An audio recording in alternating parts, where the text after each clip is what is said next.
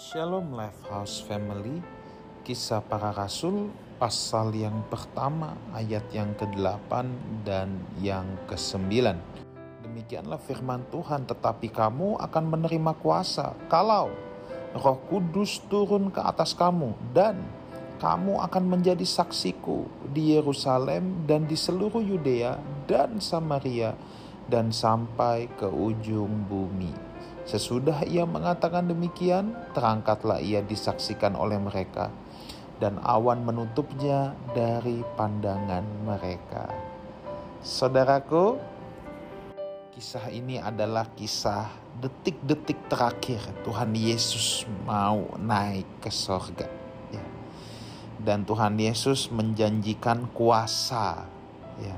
kuasa, kuasa di sini dunamos, ya ini uh, power ya ledakan.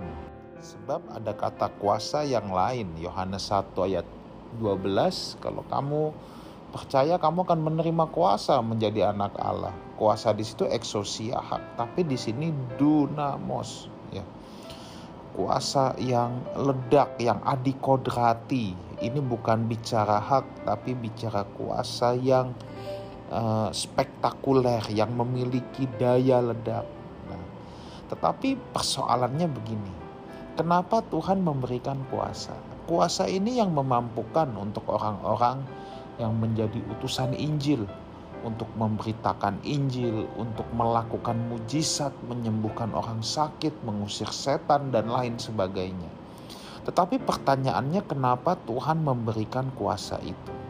Nah, rupanya Tuhan memberikan kuasa itu jelas punya maksud, punya tujuan, supaya menjadi saksi, bukan supaya menjadi sakti. Nah, ini. Ada banyak orang yang menerima kuasa dunamos ini. Malah dibuat show off, malah dibuat sakti-saktian, malah dibuat hebat-hebatan, bahkan tidak sedikit yang membuat kuasa ini untuk memikat orang, untuk memperoleh keuntungan bagi dirinya sendiri. Tapi jelas seharusnya tidak demikian, saudaraku, bahwa kuasa yang Tuhan berikan ini fungsinya adalah supaya kita dimampukan untuk menjadi saksi. Artinya apa? Kita yang punya tugas untuk menceritakan, memberitakan Yesus kepada dunia ini, kepada sekeliling kita yang belum percaya. Caranya gimana? Apakah saya harus masuk sekolah Alkitab jadi pendeta? Enggak, enggak harus dan enggak perlu. Kalau saudara tidak dipanggil khusus untuk itu, enggak usah sekolah Alkitab. Enggak usah bercita-cita jadi pendeta jadi pendeta atau bukan pendeta semuanya rohani. Ada pendeta yang gak rohani, tapi banyak juga pedagang yang rohani. Jadi rohani atau enggaknya itu bukan soal karena sekolah Alkitab, jadi pendeta dan lain sebagainya. Biarpun jadi pendeta, tetapi kalau menggunakan otoritas yang Tuhan berikan untuk kepentingan sendiri, ya itu juga nggak rohani, saudara. Ya.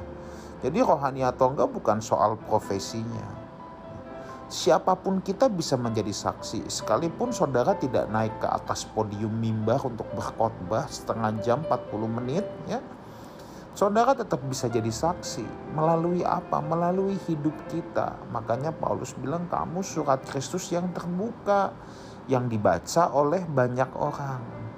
Nah, yuk saya mau encourage kita semua punya tugas ini jadi saksi dan kita semua punya roh kudus, kita semua punya kuasa. Mendoakan orang sakit nggak perlu pendeta doang, saudara pun bisa. Nah itu dia ya. Saya satu kali bertemu dengan uh, wanita sederhana, dia hanya penjual kue tiaw ya. Saya nggak sebut mereknya, tapi dia bersaksi bagaimana dia berani mendoakan orang dari telepon ya orangnya ada di Jawa itu matanya bisa melihat. Dari udah nggak kelihatan jadi bisa melihat. Dia kasih lihat saya foto-fotonya. Dia hanya penjual kue tiaw sederhana saudara. Dia bukan pendeta tapi di situ saya melihat bahwa setiap kita bisa menjadi saksi Tuhan. Setiap kita bisa menerima kuasa. Ya menjadi saksi di sini bukan berarti harus bikin mujizat ya. Saksi bisa saja bikin mujizat, bisa juga tidak. Tetapi yang mutlak adalah hidup kita harus menjadi kesaksian bagi banyak orang. Tuhan Yesus menyertai kita semua. God bless you all.